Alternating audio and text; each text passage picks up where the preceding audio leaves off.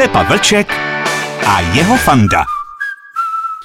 Vítejte u podcastu Rádia Impuls, dneska na téma vzpomínky na Karla Gotta. Myslíme tím osobní vzpomínky na Karla Gotta a tím hlavním mluvčím je nezávislý hudební publicista Josef Vlček. Pepo, vítám tě. Ahoj, ahoj. To je dobře, že mluvíme o Karlu Gottovi s takovým trošku zpožděním, protože ty emoce přece jenom už trošičku tak nějak utekly, uplynuly a můžeme se na to dívat i s trošku větším odstupem.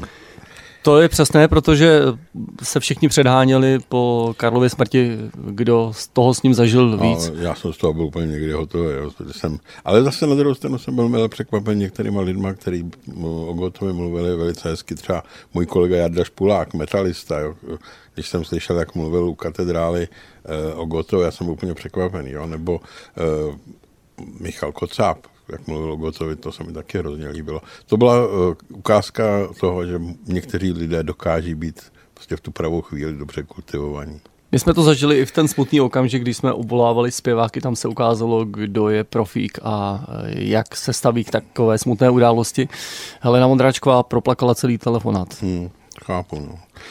To je vlastně generace, která přicházela nějak tak společně, i když Gott přišel o několik let dřív. Ta Ondráčková zase nastoupila už někdy v osmnácti nebo v sedmnácti, takže vlastně byli spolu tak nějak blízko, jo. Nedávno jsem někdo četl, to už odbočuju od Hele, k Heleně Ondráčkové, několikanásobná držitelka Zlatého slavíka a přitom paradoxně v době, kdy Karel Gott sbíral své první, tak ona vyhrála toho jediného v roce devatenáct set šedesát pět. No, ona byla rekordmenka ve stříbrných a bronzových slavících. Ano, do, do dneška ji nikdo nepředehnal a asi už ji taky nikdy nepředežene. No, to je otázka, jestli ta anketa bude obnovená. Ano. Bavíme se o Českém slavíku záměrně. Karel Gott měl čtyřicet dva zlatých ocenění, to každý asi ví, ale málo kdo ví, kdy ty jsi se s Karlem potkal poprvé? Já začnu tím, kdy jsem ho viděl poprvé, protože to byl pro mě velký zážitek. To jsem možná chodil tak nějak do páté, do šesté třídy. My jsme byli jedna z prvních domácností, která měla tam u nás v ulici televizi. No a tam byly vždycky takový ty estrády některé, nějaký. A teď tam najednou vystoupil takovej... No jestli si dovedeš představit uh, Pucholta... v Černým Petrově. Jo. Vystoupil Pucholt. Ně, ně, něco takovýho, jo, takový trošku odstálý uši, takový jako divný, divný, divný vzhled, on strašně se lišil od těch ostatních. Jo. A teď zpíval písničku, doteďka vím, která to byla, byla to malá píseň, kterou napsal tehdy šestnáctiletý Petr Hápka. Mm-hmm. A byla to jedna z opravdu prvních nahrávek. Spěl úplně jinak, než já jsem byl, jako kluk byl zvyklý, že tam vždycky bylo takový ty, ty Vašíčkové a Adamové a najednou ten s takovým tím ječákem, no to, to byl pro mě šok. Jo. Takže to bylo poprvé, když jsem se vlastně jakoby potkal s Karlem Gottem, i když jenom jako divák. No ale doopravdy jsem se s ním poprvé potkal, až když jsem pracoval v Melody Force osmdesát osm a dávali jsme dohromady nějaké ankety a články, tak To, to už jsme si jako povídali. Mě překvapilo, že on v té době znal moje články, když já jsem předtím publikoval vlastně jenom Jazz Bill Ténu, čili neoficiální, neoficiální hudební časopisu. A on to znal? No, o tom je dnešní podcast Rádia Impuls, že on dokonce reagoval na tvoje recenze. Nejenom na moje. To všichni, všichni jsme zažili takové ty historky. Poslouchejte, pane Vlasáku, před rokem jste něco napsal a teď nás ocituje... Jak jste to vlastně myslel? Má za hodinu řekne podobnou otázku s jiným citátem Lindaurovi anebo mě. Jo. Takže mě strašně překvapilo vždycky, že on ty články čte, i když přiznám se, že jo, ta novinařina není zrovna vždycky úplně ta stoprocentně poctivá, ano, ne, neřekl bych, není stoprocentně pravdivá nebo stoprocentně chápe toho interpreta. Jo. Takže... To bylo vždycky, vždycky potěšení a vždycky jsme se i sázeli uh, s kolegama, uh, kdo, uh, kdo tentokrát přijde u Gotta na paškal a koho se jako zeptá, co tím myslel. Tuhle stránku Karla Gotta málo kdo zná, že Karel Gott se díval na svou muziku i z téhle strany. Máš pocit, že jsi někdy byl, dejme tomu v recenzi, k jeho desce Nespravedlivý, tedy že si nenaposlouchal dostatečně tak, aby si ji mohl správně ocenit? No, myslím, že ani ne. Já jsem se, pokud to bylo možné, recenzím Karla Gotta vyhýbal. Já jsem těch osmdesátých letech a vlastně na začátku devadesátých let poslouchal úplně jinou muziku a tohletu jsem se začal zabývat proto, že už všichni, kteří se tou, tím středním proudem začali zabývat, tak vymřeli. Jo. Takže nezbylo nic jiného, než aby to prostě někdo dělal. Mě to vždycky moc netěšilo, protože vždycky mě bavila rock, rocková muzika, experimentální proudy a tohle to bylo hodně, hodně mimo, ale nedalo se nic dělat, musel jsem se tím zabývat, protože třeba v té melodii najednou nikdo nebyl, mm. kdo by se tím zabýval. No a to samozřejmě, než člověk do toho pronikne, do toho středního proudu, než začne chápat ty soustažnosti a tak, tak to a tam nějakou botu udělá. To. Tak řekni, jak se tě Karel Gott zeptal na tu recenzi a... No, já už se nepamatuju na tu větu. Fakt ne, to, to byla nějaká strašně složitý, nějaký strašně složitý souvětí. Ono nebylo, ono nebylo nějak proti němu, jo, ale možná byl špatně srozumitelný. Jo. Ale když jsme u toho, Gott hodně, hodně věřil na to, že jsou, že jsou někteří proti němu hodně zaujatí a, a protože on věřil na různý ty spiknutí a tak, tak ano, ano. Věřil taky na to, že ono existuje i nějaký spiknutí proti Gottovi. Tvůj kontakt s Karlem Gottem se omezil pouze na to povídání o článcích, a nebo jste se potkávali při jakých příležitostech vlastně? No, tak zvláště v devadesátých letech byla spousta různých recepcí, akcí, no, příležitostných vystoupení. Gott tam často vystupoval zdarma. Konec konců pro Impuls, jestli se nemýlím, taky na jedné akci vystoupil zdarma jen tak uh, pro přátele, přátele Rádia Impuls. Uh, on dokázal rozdělovat uh, ty peníze, které vlastně ta muzika vyrábí na dvě části. To, co uh, je důležitý, kde se, kde se je potřeba teda vydělávat, jo, aby bylo na hráček do polívky, a potom něco takového, co dal vždycky jakoby navíc. Jo? Hmm. Jenom tak jako, že je to dobrá investice do budoucnosti. Jo? V tomhle to byl velice rozumný a e, dokázal na rozdíl od některých současných interpretů e, docela dobře sázet na to, že mu to ti, pro které to udělal, někdy vrátí.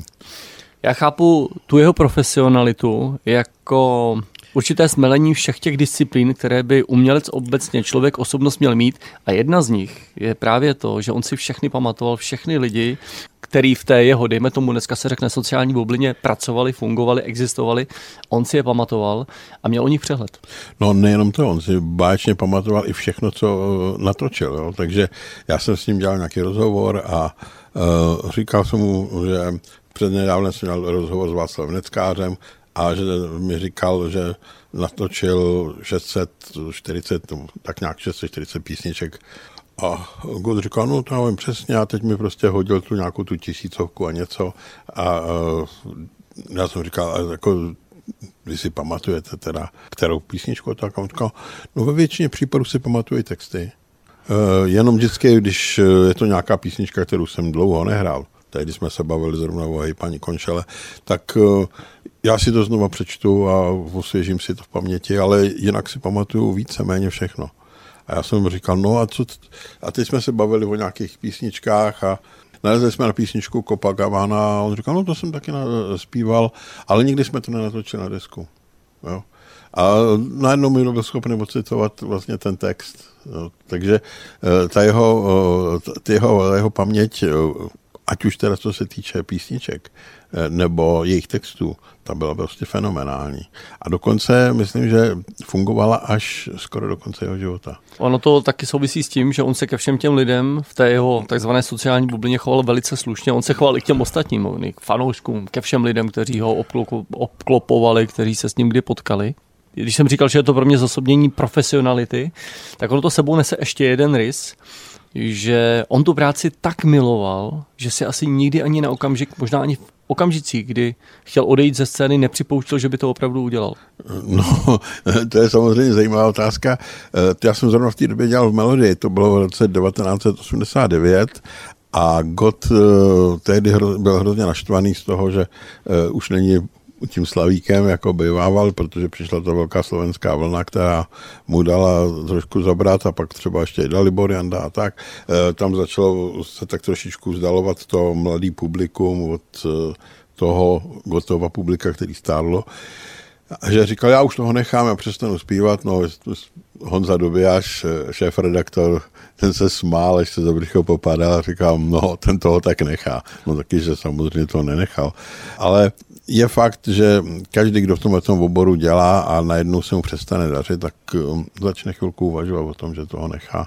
No a Gottu se dopustil tehdy té chyby, že to řekl nahlas. Jinak takovýhle věci samozřejmě nikdy ne- neříkal.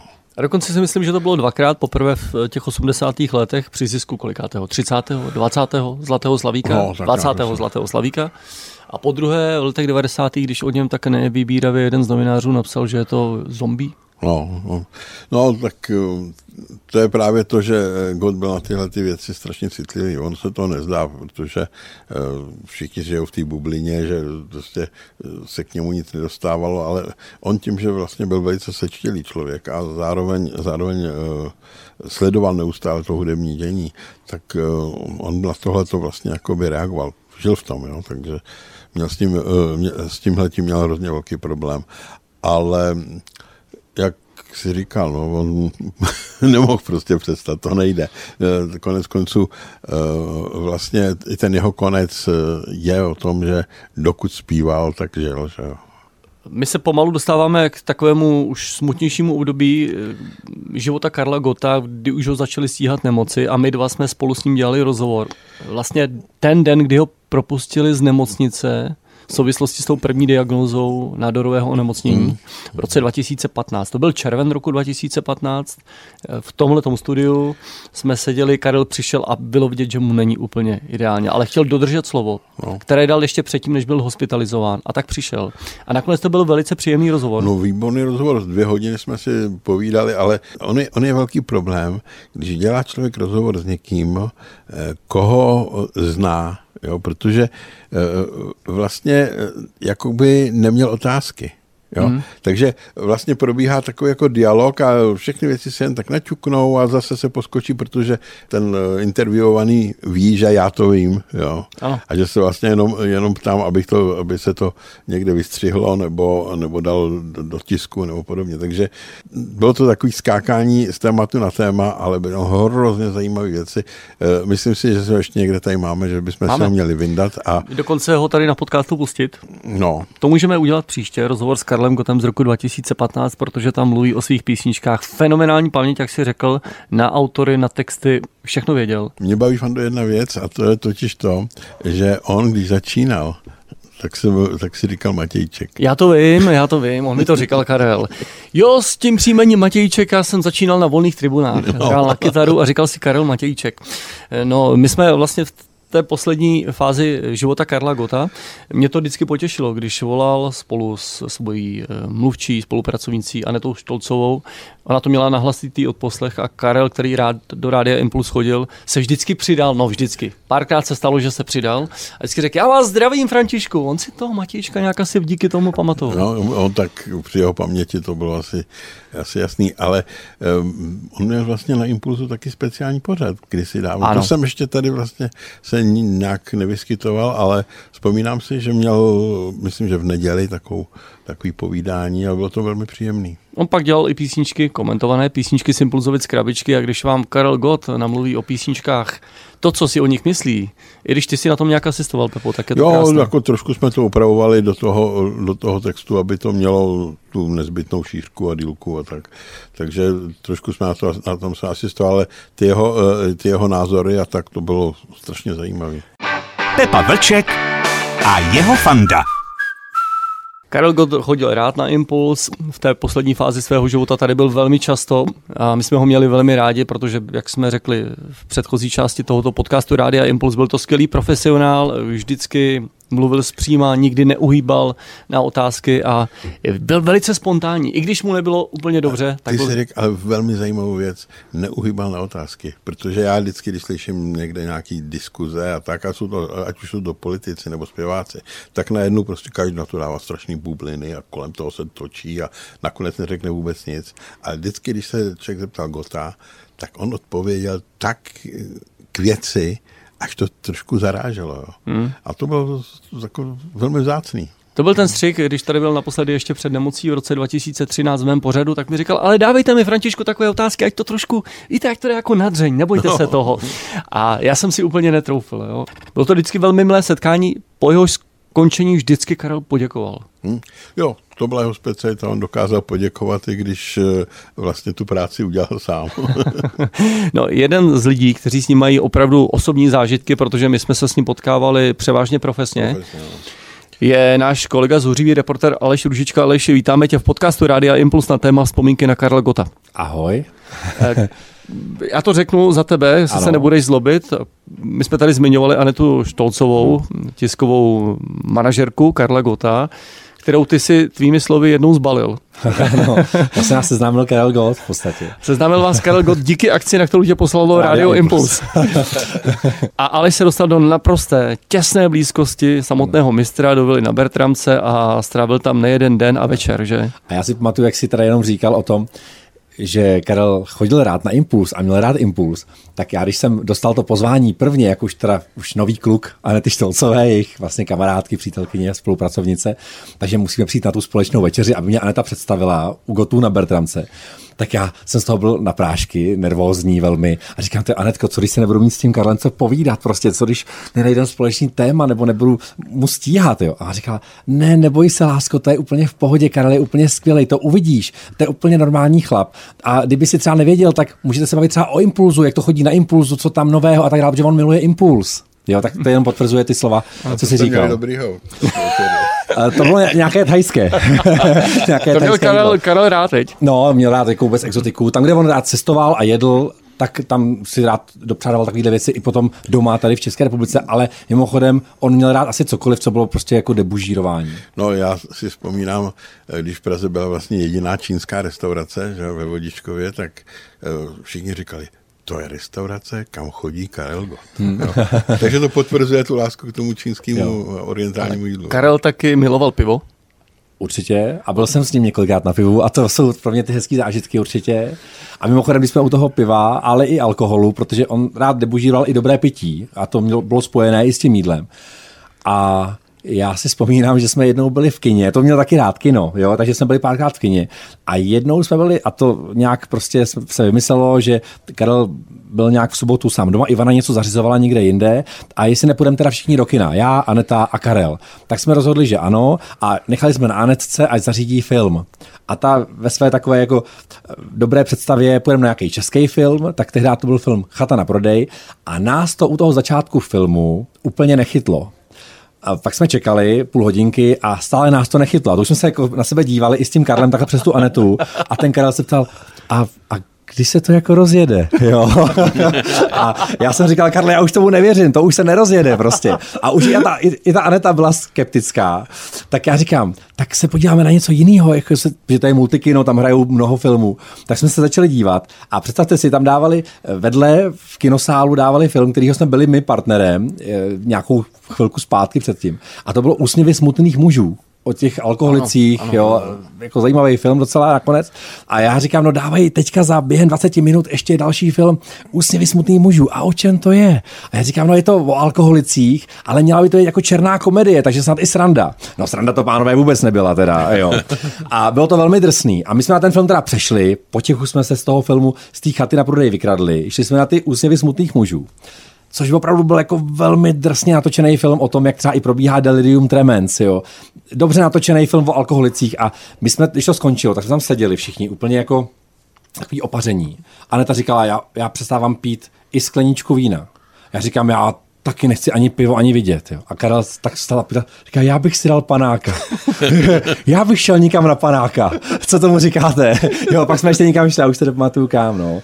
Tak to byl takový vtipný člověk, no. Stávalo se ti, že jste přišli do restaurace a Karla obklopili faninky, vždycky, fanoušci? Vždycky. A chtěli podpis. Vždycky. A když jsme šli do toho kina, to jsem říkal už tady Honzovi Benešovskému, v rádiu jsme něco natáčeli spolu, tak jenom když vezmu to kino, Františku, tak od těch pokladen Když jsme vlastně šli potom nějaký jezdicí schody, možná se zastavili jsme se i na vé cé třeba, tak mezi tím ty schody, chodby, než se došlo do toho sálu a začalo, setmělo se, kde toho Karla nechali potom už být, tak do té doby on se podepisoval, fotil pořád a pořád nás, na metr nás zastavovali vlastně lidi na, po metru, po dvou. Ty jsi byl za Karlem i v nemocnici v těch těžkých dnech. Ale on nestrácel, jakmile přišlo na povídání o muzice a vzpomínání, které připravoval do své knihy, tak on vlastně okamžitě ožil. Jo, určitě. Tak já jsem se s ním vždycky povídal. On měl rád takovýto povídání přesně o muzice a on jakoby zároveň, zároveň mám takový pocit, že on vždycky říkal, že nerad jako úplně se babrá v minulosti, protože chtěl jít vždycky dopředu, a aby se tvořilo nové a ne se vzpomínalo stále jenom na staré. Aby on nechtěl spadnout do toho, že by se najednou byl Karel Gott o tom o vzpomínání. Jo. Moudrá a, slova, mimochodem, moudrá slova. A zároveň, ale si zase o té minulosti rád potom povídal, když se na ní jako vzpomnělo. Takže si pamatuju, že jsme si hodně rádi vždycky povídali uh, o třeba cestování, o Americe. On měl rád Ameriku velmi, takže já taky mám rád Ameriku, tak, taky tam mám nějaké své zkušenosti, tak on o tom vždycky rád jako povídal o mafii, vlastně o vzniku jako italské mafie v Americe, jak tam potom působila a vlastně návazně na Las Vegas, že jo, protože on miloval Las Vegas, jo. Mm. Takovéhle krásné věci. A ty konspirační věci, kterým no. on, kterými on se zabýval, to jste mm. spolu taky asi jo, často. Jo, tak zase, když tomu člověk úplně nevěří, tak to samozřejmě nemá moc co s ním rozvádět, ale ten Karel o tom rád mluvil, takže takový ty věci, jakože ne úplně vlády řeši, řídí tenhle stát, že jo, ale ještě něco vyššího nad náma, nějaký, jakýsi společenství templářský či uh, jiný společenství, komunity. No, já jsem se ho jednou potkal u nás v knihkupectví, aby jsme měli dole v baráku knihkupectví a knihkupectví bylo úplně prázdný a prostě stál Gott a teď prostě to měl takovýhle štos knížek už vybraných, on byl hrozně, hrozně čtivej, no, hrozně rád čet, no a probírali jsme tam tehdy v podstatě templáře, který hmm. říkal, že to prostě navazuje na tohleto a to navazuje na tohleto a to navazuje na tohleto. Už jsem z toho byl úplně zmatený, jo, protože člověk takovým věcem asi moc nemůže ani věřit. Jo. On to mohl věřit. Určitě, no. A tak já zase říkám, že něco na tom, co ten Karel říkal, něco na tom je. Se tím jo. taky začneš zabývat. tak, tak já připouštím jako všechno možné, jo? Že já říkám, že nic není nemožné. Ano. Pro mě, Pepo, řekni to. No my jsme tehdy zrovna si povídali o uh, francouzském spisovateli Christianu Jacqovi, který dělal takový tu, tu sérii egyptologickou. Hmm. A on z toho byl celý, celý takový odvázaný, že to je ono, on to prostě vidí tak jako já. Já nevím, jestli se tahle historka dá říct, Aleši, klidně mě zastav. Jednou si mi vyprávěl o tom, jak ti Karel vyprávěl o jakémsi večírku, kam přišel Miloš Forman. To, to Karel, vlastně to není tak stará historka, to jako pro mě. To bylo někdy v létě, když jsme byli u něj na chatě v Doubici a povídali jsme si tam, a já už jsem se, protože on tam měl Karel knížku, tak jak připravoval tu novou knížku, tu autobiografii, tak zase spoustu věcí načítal a chtěl si na něco vzpomenout vždycky, co už bylo třeba dávno pro něj trošku jako vzdálené. A tam byla taková kniha, kde, která byla o tom, že spisy es té bé o Karlu Gottovi v podstatě. Ano. Mě tam něco zaujalo, tak jsem se na to ptal, tak jsme se začali povídat a zase jsme se dostali nějak k té Americe a ten Karel mi říkal, že je zajímavý, že u nás se vždycky nosila flaška všude. Když to v Americe, když byli vystupovat, tak tam všichni kouřili marihuanu. Na těch, že, to, že oni tam přinesli na nějaký večírek flašku a oni se ptali, jako, proč to sem nosíte, jo? Že tam se nosila marihuana a takovéhle věci. A oni jako po vzoru tohohle toho udělali vlastně tady takový večírek, kdy tam někdo přinesl marihuanu. A to byla vlastně historka, že Karel mi říkal, že jedenkrát v životě měl v puse tohle toho, jo? Že to vyzkoušeli. No a že tam teda jako všichni potáhli a ten Karel právě jak se strašně smál, jak je to strašně prostě rozhodilo, jak se, jak se strašně všemu se smáli. No, kdo to zažil, tak to, tak to zná, že se gebí úplně každý blbosti. Že jo? A najednou z ničeho nic. A ten Karel předtím nikdy požádal Miloše Formana, když už tak v té Americe tam má ty kontakty, takže jestli by mu nesehnal, jako že by naspíval nějakou filmovou píseň, nějaký hit, aby prostě vstoupil do historie, jo? S nějakou, nějakým, hit, nějakým hitem, prostě, který by, že by mu sehnal ten kontakt na ty filmaře tam.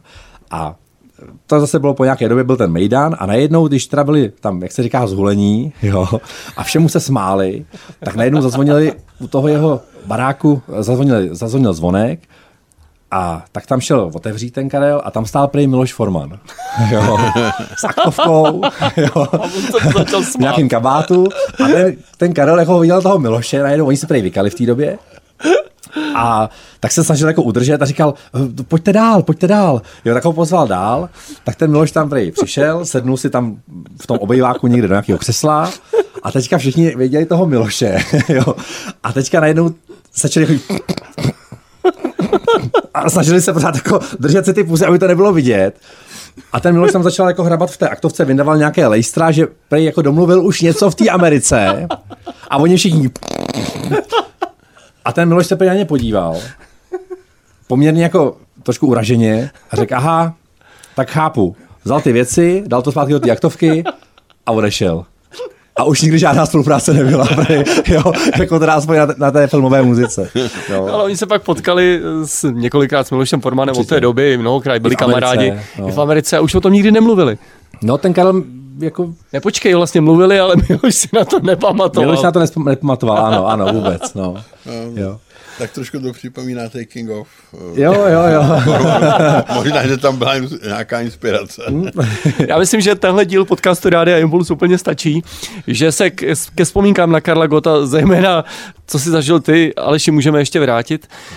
A příště na podcastu připomeneme ten rozhovor z roku dva tisíce patnáct, který jsme s Pepou Vlčkem točili tehdy krátce poté, co mu bylo diagnostikováno nádorové onemocnění. Díky za účast v dnešním podcastu Rádia Impuls Aleš Ružička. Děkuji za pozvání. Pepa Vlček. Ahoj. A Fanda Matějíček. Naslyšenou. Pepa Vlček a jeho Fanda.